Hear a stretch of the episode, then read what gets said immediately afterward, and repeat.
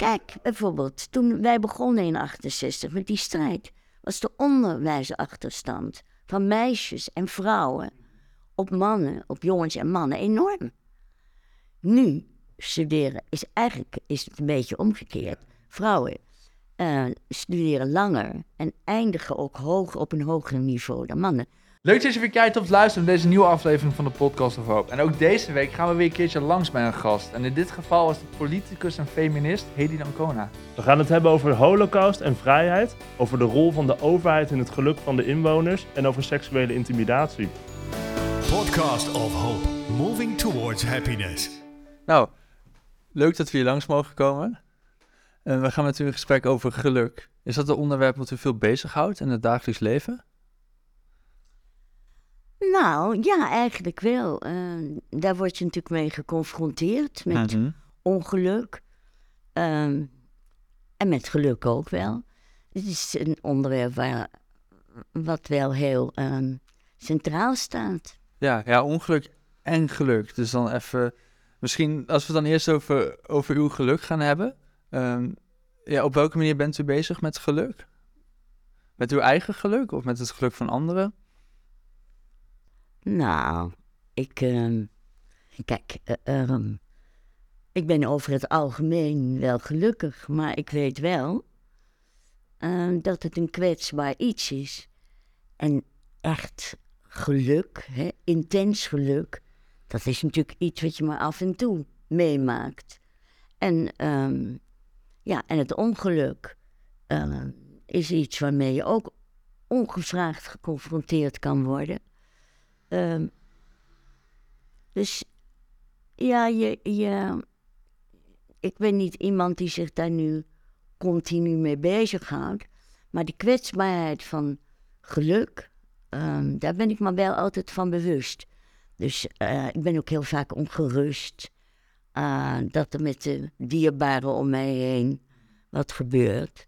Dat ze s'avonds geen licht op hun fiets hebben of... Uh, of door een uh, rode stoplicht rijden. Of, uh, um, en ik ben, uh, ik ben me ervan bewust dat er op, um, op heel onverwacht datgene wat je als gelukkige ervaart verstoord kan worden.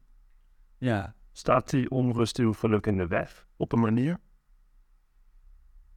Dat bewustzijn dat het zo fragiel is, het geluk? Ik geloof juist dat het goed is. Het, uh, ik denk dat um, ik het daarom uh, juist uh, mezelf gelukkig prijs, omdat ik weet hoe het zomaar op kan houden, weg kan zijn. Ja, precies. En dan door dat bewustzijn dat je er meer van geniet als het er is. Ja, misschien niet altijd van moment tot moment, maar ja, ik, de kwetsbaarheid van geluk maakt dat ik um, uh, het inderdaad fijn vind. Uh, en bewuster fijn vind dat je ervan moet genieten. Zolang het onheil niet heeft toegeslagen. Dus ik ben niet. Uh, ik ben niet iemand die altijd nou maar loopt te stralen van geluk. Maar wel iemand die ondanks dat bewustzijn. Dus wellicht extra geniet van in welke bevoorrechte positie je leeft. Ja, en u zegt u, je kan geconfronteerd worden met gelukkige of ongelukkige momenten. Uh, maar geluk is voor u dus iets uh, externs. Dat, dat ligt aan de omgeving en de mensen om je heen en wat, wat er gebeurt. Of is, kan geluk ook op een bepaalde manier een soort van innerlijk, innerlijk iets zijn? Nou, je beleeft het natuurlijk als een heel individueel uh, gevoel. Hè? Um, dus dat is niet ik bedoel, het, eh, dat zijn de omstandigheden die maken dat je gelukkig bent of ongelukkig. Maar het gevoel, ja, dat is iets uh, wat je alleen zelf beleeft. Uh, ja, nee, ja, nee, ja, precies. Maar ik, ik bedoel of het ook bijvoorbeeld een bepaalde mindset uh, met zich meebrengt. Nou, ik denk dat ik wel, laat ik zeggen, over het algemeen, juist omdat ik me bewust ben van hoe, um, hoe fragiel um, het leven is en het geluk wat erbij hoort, dat ik niet me gelukkig en prettig voel dankzij alles wat zo mee zit. Maar ondanks dat gevoel dat het ook wel tegen kan vallen. Dat is echt optimisme, eigenlijk. Dus ik ben, kort samengevat, een optimistisch iemand. Hè? Maar niet omdat ik het leven een lachertje vind, maar omdat ik weet dat je moet genieten zolang het onheil nog niet heeft toegeslagen. Ja, Ja, ja. Ja, Dus dat optimisme is eigenlijk een soort staat van zijn die ervoor zorgt dat van het geluk genoten kan worden op het moment dat het zich aandraagt eigenlijk. Ja, ehm, ik denk wel eh, dat eh, iemand zoals ik, die nog ehm, voor de Tweede Wereldoorlog ehm, geboren is en een eh, hele Joodse familie is, ja, dat vind ik dan noodlot. Dat ehm, er van die mensen na de oorlog eh, bijna niemand meer is overgebleven. En ja, dat is dus niet. Dat, dat geeft je eigenlijk de plicht om, zolang het nog niet eh, zover is, ehm, het, het te beseffen dat dat een eigenlijk eh, dat je door de mazen van het net heen komt. Want ehm, dat weet natuurlijk iedereen, maar goed, eh, nu die oorlog is, wij dachten vroeger natuurlijk altijd, nou, in Europa komt geen oorlog meer. Of een derde wereldoorlog konden wij ons eigenlijk ook niet zo goed voorstellen. Nou, ik moet je zeggen dat ik het dus een flinke domper vind, die oorlog die Rusland is begonnen tegen Oekraïne. Met de bedreigingen weer aan, aan beide kanten van eh, hoe erg ze het kunnen maken. En dan kan je niet denken, dat is zo ver weg. Dat is, ehm, dat is echt heel dicht bij ons. Vooral met het moderne wapentuig wat er bestaat. Dus dat, dat, en nou zit ik daar niet de hele dag met de handen in het haar over te piekeren. Maar ik, ik denk wel, oh, oh, oh, eh, als dat maar goed gaat. Eh, maar dan denk ik ook, ehm, ik, ik bedoel, ik, ik ben oud, ik ben 85. Maar ik vind dat wij een angstaanjagende wereld nalaten voor jonge mensen. Eh, voor mijn kinderen, eh, mijn kleinkinderen vooral. Eh, want dan gaat het niet alleen om de oorlogsdreiging, dan gaat het ook om ja, de schandalige manier waarop wij tot nu toe met, ehm, met de aarde zijn omgegaan, met de dreigingen van het klimaat ehm, hè, en de, de, de andere manier van leven die wij misschien ehm, nog kunnen opbrengen om het grote drama eh, een beetje uit te stellen. Maar ik vind het, ik vind het werkelijk ehm, eh, behoorlijk naar als erfenis, hè, die, die, dat, die klimaatellende ehm, en de oorlogsdreiging. En nou toch ook wel de, eh, de, toene- de, de grote kloof tussen arm en rijk. Een kloof die, die eerder dieper dan ondieper lijkt te worden. Ehm, de, eh, het migratieprobleem, wat alleen maar groter kan worden. En mijn teleurstelling ehm, dat daar geen oplossing voor gevonden wordt. En niet een oplossing die wel eens hoort, we sturen ze naar Rwanda om het daar af te laten. Maar een, een hele, iedereen doet maar, als we het over Nederland hebben, over een tsunami. Het woord golf wordt ook altijd in dat verband gebruikt. Ja, eh, en eh, het is een golf als je iedere keer als het minder is, AZC's gaat sluiten en nergens op voorbereid bent. Maar als je hoort om hoeveel mensen het gaat, dan klinkt dat wellicht veel. 32.000 per jaar of zo. Maar als je bedenkt dat wij, eh, daar zijn we al jaren voor gewaarschuwd, niet alleen in Nederland, maar in heel Europa worden er te weinig kinderen geboren. Dus wordt altijd gezegd, als dat zo doorgaat, dan hebben wij niet genoeg helpende handen hè, om, om eh, te blijven leven zoals we nu doen. Want dan, eh, nou, dat is ook een zorg. Dat je denkt, waarom bedenken jullie niet iets? Geen hekken, want dat is natuurlijk onzin. Hekken om heel Europa. Kom eens met een serieus plan. Eh, en bereid je voor. En kijk eens wat je aan kan. En wat je inderdaad niet... Je kunt niet de hele wereld in dit dichtbevolkte landje laten binnenstromen. Maar om te doen alsof wij ontzettend veel... En die, en die hele terminologie... Dat, dat maakt me onrustig omdat ik denk... Als je tegelijkertijd... Vaak gaat dat eh, samen... ehm, zo weinig offers te kunnen brengen... voor die klimaatsverandering... En je staat zo tegenover de migratie. Wat denk je dan? Dat wij een soort van onbereikbaar, met de hekken afgesloten reservaatje. Dat vind ik eigenlijk heel dom. En, ehm, en ik vind het dus bedreigend, inderdaad, niet meer voor mij, maar wel voor de, de mensen die naar ons komen en naar mij komen. Maar nou ben ik ook wel weer een optimist. Ik denk dus, eh, ik vraag ook aan mijn kleinzonen. Ehm, zijn jullie bang? Zijn jullie ongerust? Nou, dat valt eigenlijk reuze mee. Want zij denken dat er wel wat op gevonden wordt. Hè? Zij denken, zij zijn eigenlijk ook optimistisch. En, ik, en, en dat ben ik dus ook. Want anders kan je natuurlijk jezelf meteen wel inkuilen. Als je denkt, nou, het is een groot puinhoop hier. Het wordt nog erger. En we komen niet met een oplossing. Ehm, en dat heb ik nu ook weer gemerkt met, met die verkiezingen. Hè. Niemand zegt, schetst eens een beeld van dit is het land waarin wij willen wonen. Een samenhangend beeld. Eh, dat zou eigenlijk goed zijn. Dat gebeurt ook niet bij de landelijke verkiezingen. Hapsnap krijg je die onderwerpen aangereikt en eh, zijn ze het eens, oneens. Maar zeg eens in wat voor soort land je wil wonen.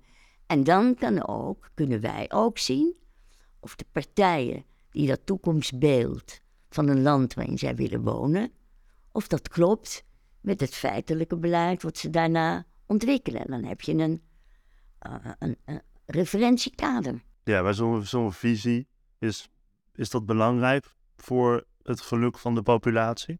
Ik vind het wel. Ik, vind als je, ik ben natuurlijk eh, een groot deel van mijn leven, nou het grootste deel van mijn leven ben ik activist geweest, maar een behoorlijk deel van mijn leven, twintig jaar, heb ik in de politiek gezeten. Ik denk dat als je een politicus bent, het geldt ook voor een activist, maar dat is meestal op een beperkter doel. Maar als je, als je een politicus bent, ja, ik bedoel, dan moet je toch mensen een toekomstbeeld, dan moet je toch een visie hebben op hoe het volgens jou moet gaan. En mensen kunnen dan zeggen, nou, dat is, dat is helemaal niet mijn toekomst. Tuurlijk, we zijn zo gelukkig dat we dan kunnen stemmen. We zeggen, nou, jouw toekomstbeeld hebben we niks mee. Nou, is er nog wel meer in de aanbieding. Maar eigenlijk vind ik het wel. Je moet, je, moet een samenhangend beeld schetsen hè, als politicus van de, eh, eh, van de dingen die met elkaar verband houden. Eh, en op welke manier je dat denkt te bereiken. Is dat niet een beetje waar ons politieke systeem voor zou moeten zijn? Dat, iedereen stemt en dan die partijen vormen een coalitie in principe. En dat daaruit dan een soort van gezamenlijk beeld voor de toekomst wordt gecreëerd. Nou, ik vind de toekomst eigenlijk. eh, was dat maar zo. Ik heb meer het idee dat het een soort van. ehm, dag tot dag oplossing van problemen die zich voordoen. Ik heb helemaal niet het idee dat, dat men werkt aan de realisering van een toekomstbeeld. Ehm, nee, het is het. eh, oh god, er is weer een lek ergens. En het wordt gauw gestopt, dan komt het op een andere plek. Komt het er weer uit. Maar oké, eh, ik ben ook niet eh, tegen eh, ons democratische systeem. Ik bedoel, eh, ik vind dat wij natuurlijk, als ik het vergelijk met landen waar ik ook wel eens kom, ehm, dat wij het desalniettemin getroffen hebben. Hè? Dus dat, dat is wel zo. Maar ehm, het, het zou beter kunnen, ja. Het zou beter kunnen. Het want, en dat blijkt ook wel, dat vind ik bijvoorbeeld ook bedreigend, dat de overheid zo gewantrouwd wordt. De overheid wordt gewantrouwd. En, en de bestuurders en de politici Groot wantrouwen. Ehm, maar ik denk dan wel eens, ja, maar dat wantrouwen, dat is toch eigenlijk ingezet door de overheid zelf? Met eh, het controleren van alles wat mensen doen. Het ervan uitgaan dat je wellicht opgelicht wordt. Eh, alle grote toeslagenschandalen die we hebben, hebben te maken met het feit dat het totaal gebureaucratiseerde en van formulieren uh, bezet iets is die uitgaan van het wantrouwen van eh, wat de overheid heeft ten opzichte van de burgers. En dat is steeds erger geworden. Thuiszorgers die, die zeven minuten binnen kunnen zijn bij iemand, of dertien minuten, die moeten dan allemaal gaan opschrijven wat ze gedaan hebben. Iemand die voor de klas staat, moet alles opschrijven, iedere leerling. En de, dat die, gas, die gasellende daar in Groningen nog niet opgelost is, komt natuurlijk omdat ze er eigenlijk van uitgaan dat mensen bij hun opgave van schade de zaak wel eens zouden kunnen vernachelen. Nou, en dat gevoel dat je je burgers wantrouwt, heeft dus hele negatieve gevolgen gehad. Um, en um, zodanig dat uh, nu de burgers de overheid wantrouwen. Maar ik zeg, de overheid is ermee begonnen. Ja, want waar komt het wantrouwen van de overheid eigenlijk vandaan? Nou ja, dat komt net daar komt er vandaan dat, en dat zal zeker wel gebeuren, hè, uh, dat mensen de zaak tillen. Iedereen tilt de zaak. Dus wat je ook moet opgeven en welk formulier je ook. Nou, dat moet dus controleerbaar gemaakt worden. We zouden weer eens terug moeten naar ontbureaucratisering en naar een soort fundamenteel vertrouwen. Ehm, hè, dat mensen die uh, in de bijstand zitten en een, en, en, en, een moeder die dan één keer in de week boodschappen en het wordt dan ontdekt en er wordt dan een zaak van gemaakt. En als het kan ook nog met terugrekenen wanneer dit schandelijke voorval is begonnen. Ja, ik vind dat niet echt uh, oké. En ik kan ook best anders. Kan ook best anders. Maar u bent dus wel van mening dat de mensen gemiddeld gezien te vertrouwen zijn? Ja, eigenlijk wel gemiddeld gezien. Ja, ja, dat is eigenlijk wel zo. En dat is dan naïef. Maar dat geloof ik niet. Anders kan ik niet meer leven. Want er, ik bedoel, dan moet ik bij alles moet ik op mijn hoede zijn. Uh, dat is, en te denken en uit te gaan van het idee. Ik zeg niet dat alle mensen ontzettend goed zijn. Of ik ook niet. Maar dat is weer iets anders. Want dat heeft misschien een zekere naïviteit. Maar dat je uitgaat van een soort vertrouwen. Ja, dat, dat, ben, ik, dat ben ik wel. Tot het beschaamd wordt. Nou, dat kan je nog alsnog zien, ja. Maar niet van tevoren. Nee, precies. Gewoon altijd ervan uitgaan dat, ja.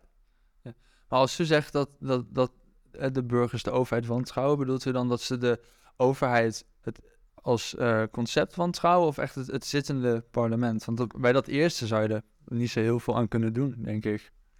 Uh, nou ja, het is natuurlijk ontstaan, dat gevoel. Dit, wat men toch wel als probleem ziet, dat er een groot wantrouwen bij burgers ten opzichte van de overheid is ontstaan. Maar dat komt dus onder andere die, die toeslagenschandaal daar en met Groningen, om maar twee grote dingen. Maar ik, ik hoorde het vandaag toch ook, want vandaag werd er dus gekozen voor de provinciale staten. En ze doen dan nu heel opgewonden. Dat, uh, ik geloof, de opkomst fantastisch en ongedacht groot is. Maar het laatste wat ik hoorde was dat het toch niet de helft was. Nee, en die mensen zeiden ook, weet je wat, gevraagd. Gaat u stemmen? Nee, waarom niet? Nou, het maakt toch niks uit. En uh, ja. het zootje daar, dat uh, gaat... Nou, dat zijn dan de antwoorden. Maar het is natuurlijk verschrikkelijk, vind ik het mensen niet gaan stemmen. Verschrikkelijk. Ja, maar dat te zeggen wantrouwen in het hele idee van, een, van de overheid, dat gaat wat dieper dan alleen de partijen. Ja, maar ik, ik vraag me dan inderdaad af, hè, waar, waarom dan bij de vorige verkiezingen alsnog de VVD de grootste was als er zoveel wantrouwen is? Nou, ik denk wel dat dat te maken heeft met een, um, met een verlangen Ehm, en dat het stabiel blijft. Ja. En dat eh, er geen onverwachte dingen gebeuren. En dat eh, bijvoorbeeld de coronacrisis eigenlijk toch behoorlijk goed gemanaged is door de overheid. En dat zien mensen natuurlijk ook wel. Hè? En eh, ik vind het wel heel erg jammerlijk dat in een rijk land als Nederland zoveel mensen onder de armoedegrens zitten. Het is beschamend. En één op de zeven kinderen die in armoede opgroeien, dat is ook beschamend. Maar desalniettemin hebben ze toch uh, wel het nodige gedaan om mensen te steunen.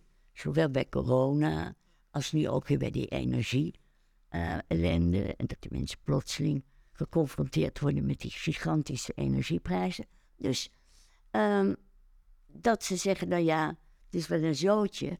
Maar oké, het is wel een zootje wat in staat is gebleken om ook niet alles op hun vesten te laten schudden. Het blijft zoals het is. Men is niet. Ik ben natuurlijk eigenlijk iemand die altijd op verandering. Het kan anders en beter. Maar een heleboel mensen vinden het al goed als het, uh, als het, als het blijft zoals het is. Ja, want heel veel mensen hebben het natuurlijk ook gewoon goed. Zo zit het dan ook wel weer. Ja. Ja, ja precies. Voor, voor die mensen gaat het dan inderdaad goed. Dus daarom blijven ja, die blijven, ja, precies. Die blijven zo stemmen. Ja, precies. Maar ja, niet... Ja, of niet stemmen. Dus doordat hij zegt, maakt ook niks uit. Ja. En uh, ze niet meer vertrouwen. Nou. Ja, u, u gaf net uh, een opsomming van uh, dingen waar, ja, die op afkomen waar, misschien waar mensen misschien ongelukkig van zouden kunnen worden, zoals de klimaatcrisis. En we hebben in een eerdere podcast hebben, had iemand ook al gezegd dat je echt een concept hebt als klimaatdepressie, ja, toch? Ja, ja. Dat heel veel jongeren gewoon depressief zijn door die, dat, dat, er, dat ze geen uitzicht meer hebben op de toekomst. Ja, ik, ik, vraag me af, als die dingen geluk in de weg staan, is de politiek er dan um, verantwoordelijk om mensen gelukkig te maken? Zodat, is dat de rol van de politiek? Nou, dat geloof ik niet, omdat we al gezegd hebben dat het toch een soort individuele beleving is. Mm -hmm. Maar uh, de overheid heeft wel, althans in mijn visie, uh, de verantwoordelijkheid om de quality of life, hè, de kwaliteit van het leven, uh, voor mensen zo goed mogelijk te maken. Uh, dat betekent natuurlijk dat bepaalde basisrechten, grondrechten, zoals het wonen, een dak boven je hoofd, onderwijs, gezondheidszorg, dat, die, dat dat allemaal voor iedereen toegankelijk is. Dat, nou, dat is niet altijd zo, maar dat, dat is toch het streven. Ja. En ja. dat is niet, ik kan niet zeggen, um, dat is geluk verspreiden, maar het is wel, um, dat laat ik zeggen, een aantal condities worden gecreëerd, waaronder je ook je eigen individuele geluksgevoel um, beter tot zijn recht komt dan wanneer dat niet. Maar de overheid kan geen geluk. De overheid is er niet om mensen uh, geluk te verschaffen. Ik denk niet dat dat kan. Maar de overheid is er wel om de omstandigheden, de voorwaarden uh, zo te maken dat mensen ook de kans hebben om niet al door in ellende te zitten, depressief te zijn, gerust te zijn, hoe het moet met ze of met hun kinderen. Dat zou de overheid moeten wegnemen. Maar gelukkig maken, nou nee, dat geloof ik niet. Nee, ja, dat kan ik me ook wel voorstellen inderdaad. Want als je iemand aan die basisbehoeftes voldoet, dan is het eigenlijk alsnog aan die persoon zelf. Of ze dan wel of niet gelukkig worden. Ja. Ja. En in uh, wat voor mate is het aan de overheid om uh, dus bijvoorbeeld um, slechte omstandigheden voor de burger weg te nemen en in welke mate is het voor de burger zelf om dat voor zichzelf te doen? Nou, ik ben natuurlijk, ja, dat hangt uh, samen met mijn politieke opvatting. Dat ik natuurlijk wil, dat, ik heb het over basisrechten, dat de overheid is, is om de mensen die grondrechten, die basisrechten te verschaffen. Hè? Uh, nou, uh, een huis op dit moment, dat is wel een basisrecht, maar ik wil niet ingaan nu op alle jonge mensen. Of mensen met, helemaal niet mensen zonder werk of zo, maar met een normaal inkomen. Die in de grote steden zeker geen betaalbaar huis meer kunnen vinden.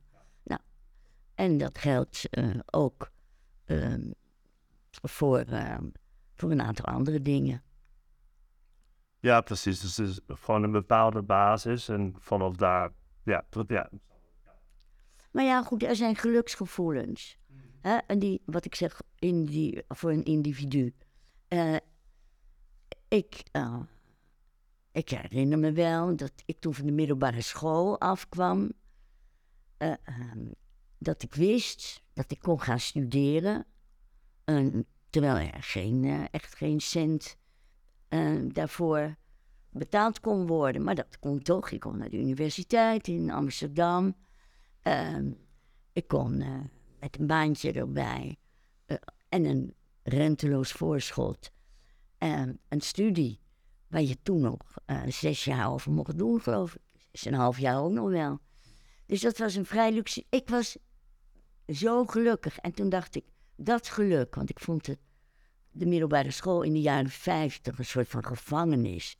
Van zo, ik vond het zo een opgave. Ik ben ook nooit blijven zitten, omdat ik dacht nog een jaar langer op school. Ik droomde er ook nog wel eens van. Dat als ik droom, een hele slechte droom. Dat ik dan in de vijfde zit en, en met al die wiskundevakken die ik had, want ik studeerde op, een HBSB. En ehm, nou, dat geluksgevoel had natuurlijk te maken ook met een enorme vrijheidsbeleving. Gebarricadeerd te worden in je vrijheid. De wereld lag voor je open. Nou, dat is natuurlijk goed. Ik was 17 en ik ging naar Amsterdam en ik ging iets studeren wat ik interessant vond. Dus eh, die vrijheidsbeleving is enorm eh, belangrijk. Maar eh, het krijgen van kinderen is voor mannen en vrouwen ook vaak een, een enorme, enorme voldoening. Ik hoef zo- niemand hoeft van mij kinderen te krijgen als je daar geen zin in heeft hoor.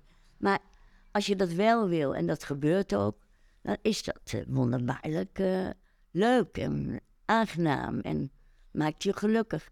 Nou, daar kan de overheid verder niks aan doen, behalve dat de overheid kan zorgen dat er een huis is. Hè, dat als je gaat studeren, dat je dan inderdaad, dat het niet uitmaakt of je vader rijk is. Hè, dat, dat je kunt gaan studeren.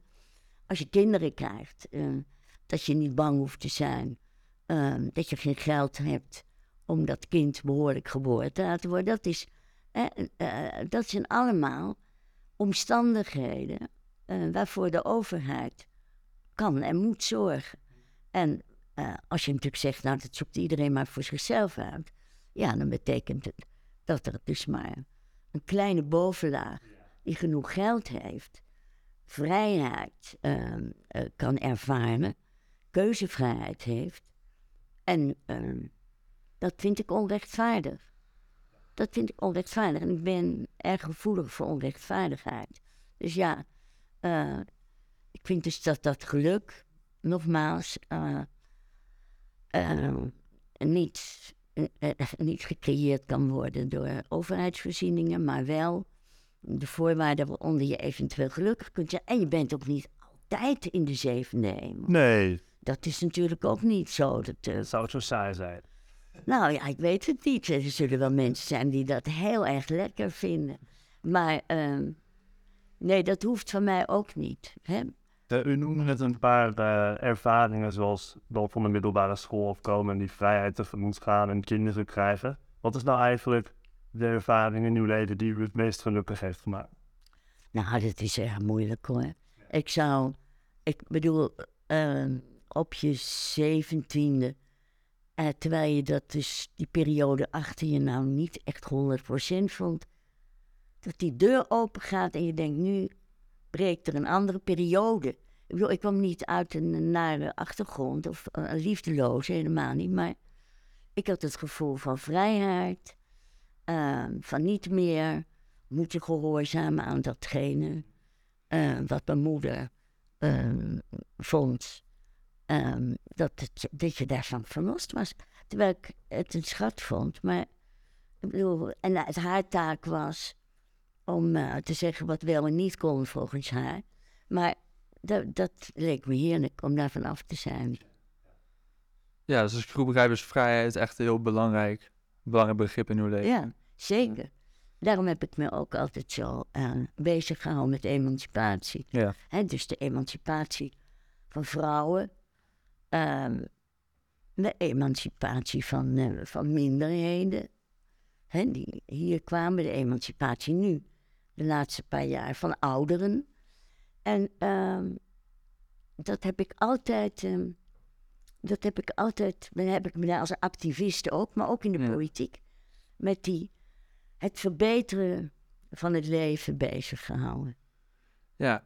Ja, ik vraag me af, als u terugkijkt op, op, de hele carrière, op uw hele carrière, waar bent u dan het, het meest trots op wat u voor elkaar heeft Ik gekregen? ben helemaal niet trots. Oh nee? Nee, dat ik was zo. eh, Doe eens me wel gevraagd hoor. Ja. Dus het is geen gekke vraag. Oké. Maar kijk, al die dingen deed je toch met anderen. Je liep niet in je eentje te demonstreren en dwars te liggen. Je deed het altijd met andere mensen. Het geeft een gevoel van eh, voldoening, Ja. dat het je gelukt is. Maar mensen, jonge vrouwen, komen vaak naar mij toe, gaan mij bedanken, weet je wel. Van nou, nou, mevrouw, hartelijk bedankt. Nou, dat vind ik zo bespottelijk. En dan zeg ik, nou, wat nou bedanken.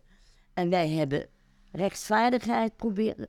Nou ja, we zijn er ook niet in gelukt, eh, geslaagd. Maar meer rechtvaardigheid dan er was. Proberen te creëren voor, voor vrouwen ook. En rechtvaardigheid en eh, gelijke kansen. Ja. Maar we hebben daar al ac- actievoerend en ook in de politiek trouwens. Dat ook gedaan gewoon omdat we dat belangrijk leuk vonden. En we hebben ook veel gelachen. Zeker bij het actievoeren kan je natuurlijk ook vaak lachen, gelukkig maar. Ja. Ja, gelukkig, maar ja. En ja, u bent ook minister geweest van VWS, toch? Van WVC, welzijn, volksgezondheid en cultuur. Oh, oké. En eh, ja, ben ik Ja. ook geweest, ja. Hoe is het politieke landschap een beetje veranderd sinds toen en nu? Nou, ehm, ik ben nog zeer politiek ehm, ge- geïnteresseerd en ik hou me echt op de hoogte. En ik, Ja. ik doe ook nog vaak wat. Hè. Er was bij de Rode Vrouw van de Partij van de Arbeid vorig jaar een, eh, een Hedy Dancona jaargang opgezet. Dat vrouwen die in de politiek wilden, die konden dan van allerlei mensen ehm, les krijgen. En, Oh ja. en dingen leren, vaardigheden zich eigen maken. Ehm, eh, dus ik, ik hou me er eigenlijk nog wel erg mee, mee bezig op die manier niet om te gaan. Nee. Maar het is wel anders. Ik denk dat ehm, het, is, het is op het ogenblik, eh, zeker op het nationale niveau, wel naar dat eh, vooral vrouwen zoveel te maken hebben met angstaanjagende bedreigingen Hmm. mogelijk gemaakt door de anonimiteit van de social media. En ehm, ja, dat levert iets op. Wat, als we het nou over onrechtvaardigheid hebben. En waarbij ik ook, dat was bij de laatste verkiezingen, want dan hadden we wel, daar was ik dan niet even trots op, ik geloof vijf vrouwelijke lijsttrekkers. En dat was dus voor ons heel veel. Maar die werden Sigrid Kaag en, en Sylvana Simons. Die hadden wel 400, 500 hele agressieve, seksueel agressieve berichten op een dag. Gelukkig is dat niet allemaal lezen. Is onderzocht door de Universiteit van Utrecht, is in De Groene gepubliceerd. En ik was e- echt des duivels, was zo kwaad en verontwaardigd. Maar ehm, ik vond dan bijvoorbeeld dat de mannelijke collega's zich wel heel stil hielden. Eh, dat vond ik geen solidariteit. Weet je wel, als je dus weet dat de vrouwen dit moeten doorstaan. Dat het ook angstaanjagend is voor sommige vrouwen om de politiek in te gaan. Als je dit op je boterham krijgt. En eh, dat die mannen dan niet zeggen, we staan aan hun kant. Vond ik zeer teleurstellend. Eigenlijk, als je nou hebt over de te- teleurstellende kanten van waar de emancipatiestrijd of het feminisme toe geleid hebben, is dat de mannen niet, ehm, niet solidair genoeg zijn. Ik heb het niet tegen jullie, eh, maar ik bedoel, het is een systeem. Het is een systeem. Zo, dat- net zoals met racisme. Het is een systeem en dat wil niet zeggen dat ieder individu er zich niet, eh, eh, ook al is hij een man, of ook al is hij wit, zich niet keurig gedraagt. Maar het onderdeel uitmaken van een systeem is heel ingrijpend en het duurt heel lang voordat je een systeem veranderd hebt. Ja. Ook die seksoverschrijdende, de grenzen die overschreden wordt met de seks. Ja, dat is natuurlijk niet een nieuw verschijnsel. Maar het is wel nieuw als mensen daar zeggen van nou, er is nooit iets veranderd. Nou, wel is veranderd dat er nu toch werk van gemaakt wordt. Dat men niet doet, dat, eh, of niet durft te denken van... eh, nou, als vrouwen daarmee te maken krijgen, zullen ze het er wel naar gemaakt hebben. En dat, dat slachtoffer, dus dat eigenlijk dat een soort dader die dit heeft uitgelokt, dat is veranderd. Dat is zo anders. Die, eh, dat, en dat, de hele MeToo-beweging heeft dat natuurlijk wel een soort steun in de rug gegeven. Dus je kan niet zeggen dat er nooit wat verandert. Ook al is een systeem heel moeilijk te wijzigen en duurt dat heel lang. Maar op dit punt bijvoorbeeld vind ik heel interessant ehm, dat er toch vorderingen zijn gemaakt. Hier in Nederland, toch door de regering, een regeringscommissaris, Mariet Hamer, aangesteld. Het, er komt een Europese richtlijn. Europa is trouwens op het gebied van de emancipatie altijd wel progressiever geweest dan eh, dit land hier. Ehm, maar wij moeten dan die richtlijn implementeren. En dat gaat ook weer over ehm, eh, een richtlijn die, eh, laat ik zeg maar, seksuele intimidatie op het werk onmogelijk moet maken. U, u ziet over het algemeen wel dus verbetering in die thema's waar u zich mee bezig houdt en heeft houden. Ja, maar ik kan niet zeggen, nou, nou ik ga maar eens even in mijn relaxstoel liggen. En het is klaar en over. Maar eh, ik, ik vind wel, je moet er altijd van anders word je zo knorrig ook, weet je wel. Je moet toch ook een beetje... Kijk, bijvoorbeeld, toen wij begonnen in 68 met die strijd... was de onderwijsachterstand van meisjes en vrouwen op mannen, op jongens en mannen enorm. Nu studeren is eigenlijk is het een beetje omgekeerd. Ja. Hmm. Vrouwen eh, studeren langer en eindigen ook hoog op een hoger niveau dan mannen.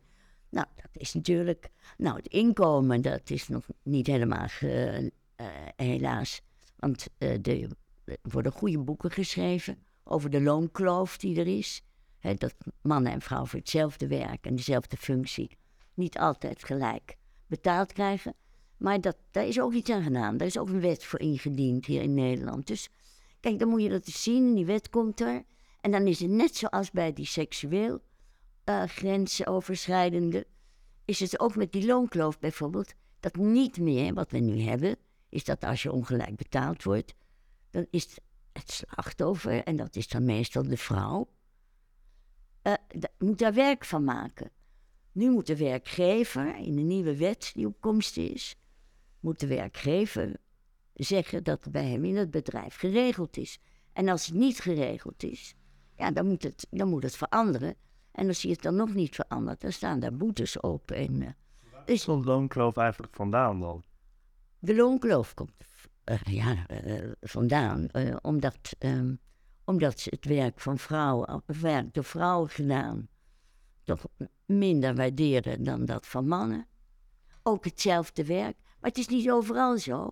Maar het is wel, ehm, ik heb daar veel over gelezen, het is wel eh, over de hele linie behoorlijk, voor mij ook verontrustend. Het komt ook vaak omdat mensen in Nederland eh, eigenlijk nooit vragen wat staat er eigenlijk op jouw loonstrook. Ja, het is een beetje taboe om het over ja, te hebben. ja, maar eh, nou moet de werkgever dus zeggen hoe dat in dat bedrijf zit. Dus ik vind dat eigenlijk wel goed. In heel veel bedrijven in de VS mag je er volgens mij niet eens over praten van de werkgever. Over wat er op je loonstrook staat. Nou, dat is dan meestal omdat hij dus denkt dat dat niet echt eerlijk is. Dat is onrechtvaardig natuurlijk. Ja. Ja, dus zo is het wel. Ja, u, u schrijft ook nog boeken. U heeft dit jaar een boek uitgebracht, maar vorig jaar ook een boek, Het, eh, het Vrolijke Verval. Eh, ja, dat waren boekjes over, zeg maar, de emancipatie van de ouderen. Eén Ja. heet Het Vrolijk Verval. Ehm, en dat was dus de andere kant van de ouderdom, omdat ik mij begon te storen aan het feit dat er zo'n ah, nare beeldvorming over oude mensen ontstond. Ook nog aangewakkerd in die coronatijd. Mm, Oh ja. Ouderen waren zielig en, eh, ze- eh, ja, en eh, die verdienden compassie. En die waren knuffelziek. eh, en als, juist omdat ze bij corona niet geknuffeld mochten worden. En nou ja.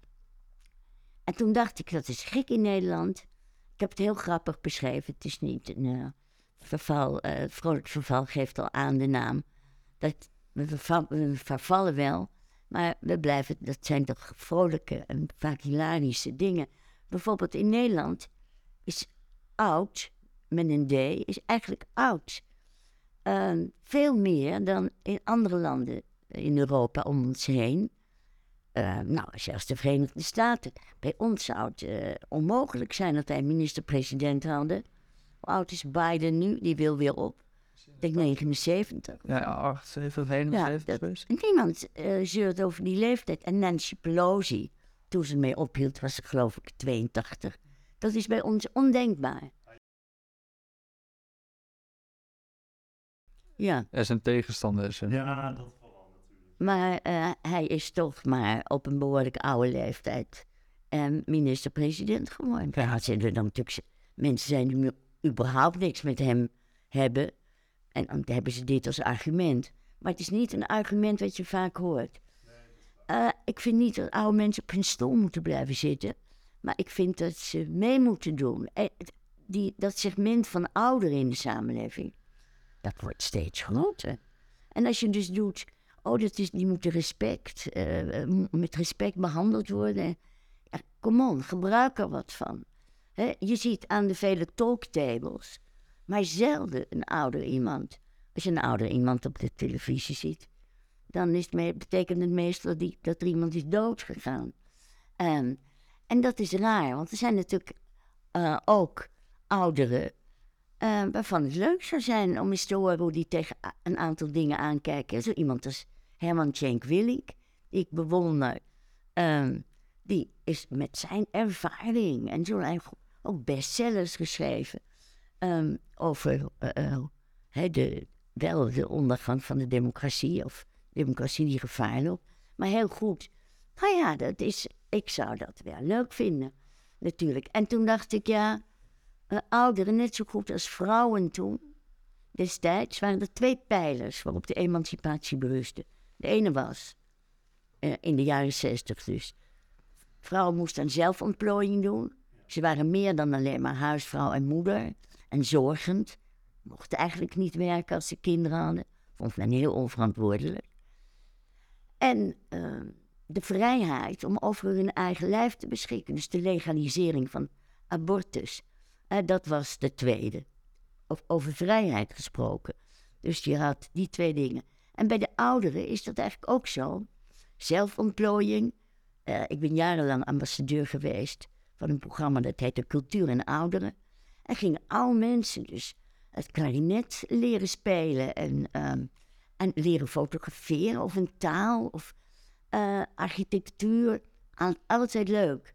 Eh, als je oud bent en je hebt in je vroegere leven geen tijd of geen geld voor gehad om dat alsnog te doen. En de tweede gaat natuurlijk ook over zelfbeschikking. Namelijk dat ouderen zouden moeten kunnen beschikken wanneer het genoeg is geweest. En eh, dat komt een beetje overeind, die emancipatie van die ouderen. Met datgene, als je die twee pijlers, wat wij vroeger voor de vrouwen heel belangrijk vonden. Ja, precies. Zelfontplooiing en zelfbeschikking, inderdaad, ja. Ja, ik heb er nooit zo over nagedacht eigenlijk. Maar misschien moet ik er ook wel meer over inlezen, ja. En u heeft ook een, dan dit jaar een boekje uitgebracht en dat En is dan weer de keerzijde Dat heet nou nee niet, dat heet Koude Kermis. Maar dat is, gaat ook veel meer over maatschappelijke ontwikkelingen. Eh, ook, ook wel relatief, en ik ben nogal een relativerend mens. Ik ben geen dominee. Maar dat gaat over dingen waar, eh, waar ik echt mijn best voor heb gedaan. En hoe dat er nu bij staat, weet je wel. Als je altijd zoals ik bent geweest voor gratis kinderopvang. Voor alle kinderen vanaf twee jaar. Dan, ehm, ja, dan, zie, dan zie je dat het nu nog niet geregeld is. Ehm, nou ja, zo zijn er een aantal dingen die ik even tegen het licht hou. Om nog eens iedereen wakker te schudden. En te zeggen dat je, als je ook als je oud bent, je verontwaardigd moet blijven over dingen die je niet rechtvaardig vindt of niet het leukste in de mensen naar boven halen. Ja. we zijn een beetje aan het einde van de aflevering gekomen. En we vragen altijd onze gasten een voorwerp mee te nemen. Nou, zitten we bij u thuis. Dus u heeft hier voorwerpen genoeg. Dus u heeft er net, net iets uitgezocht. Ja, wat, wat heeft u uitgezocht? Kijk, ik, ik heb, het stond hier al op de tafel, ehm, een beeldje. Dat is, eh, je ziet een vrouwtje liggen op de rug van een stier. Dat is Zeus, die heeft zich tot stier vermomd. En Europa. Ik heb heel lang in het Europees parlement Mm, ja. gezeten, dus Europa is voor mij wel iets bijzonders. Zit zeer erg in mijn hart. En hier zie je, nadat ze het gedaan hebben, hoe leuk het vrouwtje het vond. Hoe leuk Europa deed, was... hè. Maar eh, ehm, dit is door, door Veldhoen gemaakt. En het is ook het beeldje wat ieder jaar opnieuw gegoten wordt. Om het, eh, want het is een van de awards voor Film by the Sea in Vlissingen in september. Dan heb ik een vriendin. En dan kan je toch even de mannelijke blik zien in de vrouwelijke. Die heeft dus Europa ook op een stiertje ehm, gezet. Maar die is vastgebonden, Europa. Die vindt er helemaal niks aan. Die ligt echt, dat is een beetje MeToo-achtig. Dus, nou, en dat vind ik zo leuk, dat, dat, ehm, dat, je, er zo, dat je zo duidelijk kunt zien dat dit een man is, dit een vrouw die dat ge- gemaakt heeft. Maar als u Europa was, zou u dan er blij op liggen of zou u er vast Nou ja, eh, eh, ik weet niet. Dus ik kan me er niet zoveel bij voorstellen. Kijk, ehm, men, eh, ik, ik zei toch van de week nog een keer dat mannen ontzettend weinig verstand hadden van, eh, wat, van, van de seks die vrouwen leuk vonden.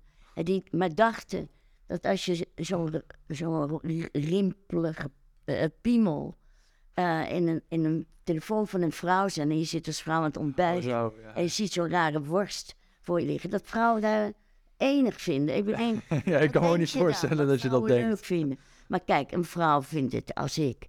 Vindt het, ab- ik kan me niet zoveel voorstellen dat je het leuk vindt om met een, stier naar bed te gaan. En, ehm, ja.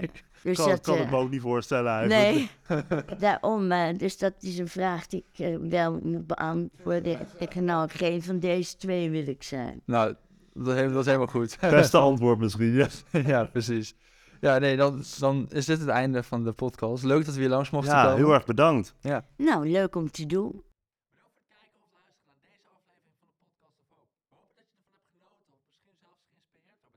Iedere zondagochtend om 10 uur komt er een nieuwe aflevering online op Spotify, YouTube en al je andere favoriete podcastkanalen. Ook zijn we te vinden op onze website www.podcastofhoop.nl. Tot ziens en veel geluk. De wereld waarin we leven biedt nog geen gelijke kansen. Voldoende eten en drinken. Een adequate opleiding. Goede gezondheidszorg. Vrede en geluk is niet voor iedereen weggelegd.